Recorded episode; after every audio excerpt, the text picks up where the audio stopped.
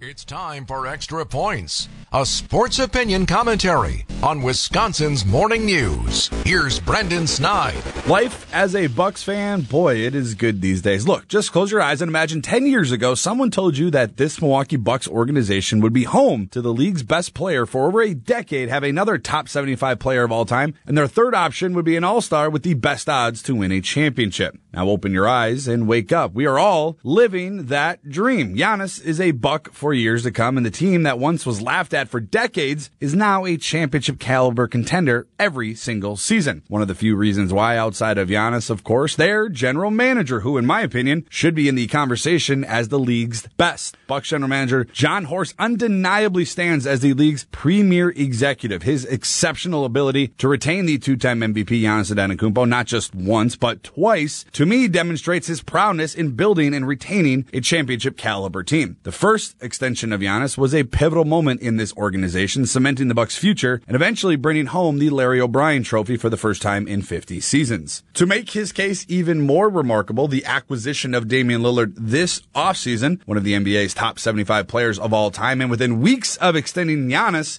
proved to me and to the world that this guy is all about winning all the time and nothing will stop him. His vision and his strategic decision making have turned the Milwaukee Bucks into a formidable force in the league year in and year out even with the rules getting tougher to contend. Horst's impressive track record in retaining superstar talent, signing key pieces every single year, and his ability to make high impact trades have undeniably solidified his status as the league's best executive. The debate is now over. Under his leadership, the expectation in Milwaukee has been infinitely raised every year. It is now championship or bust.